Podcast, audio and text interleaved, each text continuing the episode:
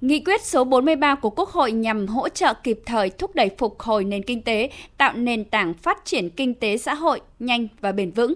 Tuy nhiên sau 4 tháng Quốc hội thông qua, đến nay mới chỉ thực hiện ở khâu Thủ tướng Chính phủ thông báo số vốn để các bộ cơ quan trung ương và địa phương triển khai xây dựng, phê duyệt chủ trương đầu tư các dự án là rất chậm.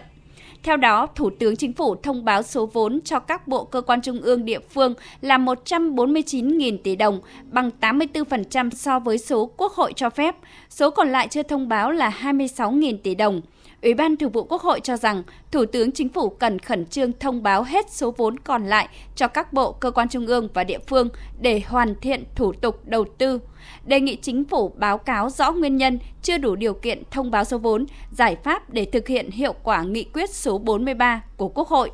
Chủ tịch Quốc hội Vương Đình Huệ nêu rõ. Rất chậm, phần nào đó là giảm hiệu quả của chương trình phục hồi kinh tế. Vì vậy đề nghị chính phủ cũng cần à, nghiêm túc rút kinh nghiệm đánh giá nguyên nhân của cái sự chậm trễ này, trên cơ sở đó là rút kinh nghiệm và triển khai một cách quyết liệt hơn để có thể sớm triển khai và có kết quả cụ thể của cái gói chính sách quan trọng này theo nghị quyết của quốc hội. Mà chậm cái khác thì đã cũng rất dở rồi, nhưng chậm của cái gói kích thích phục hồi kinh tế mà càng chậm thì hiệu quả của nó càng chậm đi. Thì biết là cái này là khó nhưng mà cần phải có cái tăng cường siết chặt kỷ luật kỷ cương và cố gắng làm sớm theo báo cáo của chính phủ, đến nay tất cả các dự án đều đang trong quá trình hoàn thiện thủ tục đầu tư, nên chính phủ sẽ tiếp tục hoàn thiện danh mục dự án sử dụng vốn của các chương trình. Đối với 3 dự án đường bộ cao tốc, đó là dự án Biên Hòa Vũng Tàu, dự án Khánh Hòa Buôn Ma Thuột và dự án Châu Đốc Cần Thơ Sóc Trăng Thuộc tiêu chí dự án quan trọng quốc gia, Chính phủ đã trình Ủy ban Thường vụ Quốc hội cho ý kiến và đang hoàn thiện hồ sơ để trình Quốc hội quyết định chủ trương đầu tư các dự án tại kỳ họp thứ ba Quốc hội khóa 15.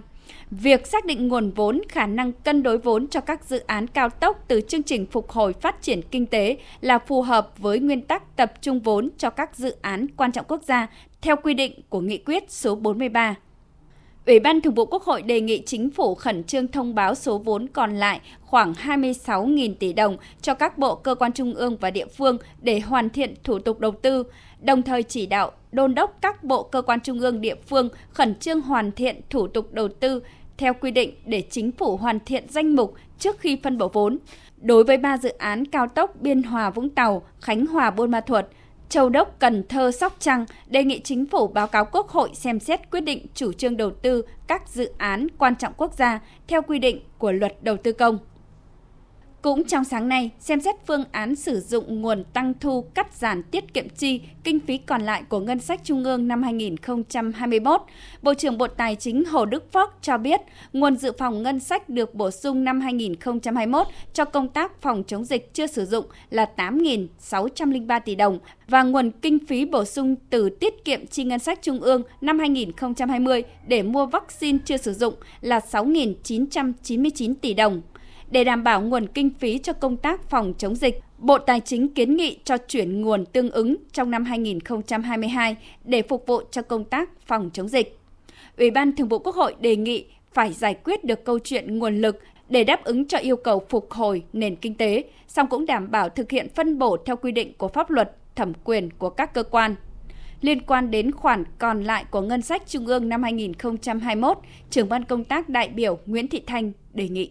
cái nguồn 1.960 tỷ thì không gọi là tiền tiết kiệm. Thứ hai, cái nguồn 1.480 tỷ cũng không thể gọi là nguồn tiết kiệm chi mà chúng ta chưa chi, nhưng mà rõ ràng là chúng ta còn nguồn tiền. Vậy thì chúng ta phải sử dụng như thế nào cho nó có lợi khi mà tiền đang có trong tay mà nhu cầu để phục hồi kinh tế, phát triển kinh tế là có mà chúng ta lại để dành, thời điểm nào đó chúng ta mới chi thì chúng ta cân nhắc cái hiệu quả với việc sử dụng này ờ, thứ hai nữa là cái việc thẩm quyền của việc sử dụng các cái nguồn đó làm sao cho nó đúng thẩm quyền, đảm bảo chặt chẽ về thủ tục. Cũng trong sáng nay, Ủy ban Thường vụ Quốc hội cho ý kiến về cơ chế tài chính đối với tài sản là quyền lợi tham gia tiếp nhận từ nhà thầu nước ngoài tại dự án dầu khí lô 0703 và lô 135 136 03.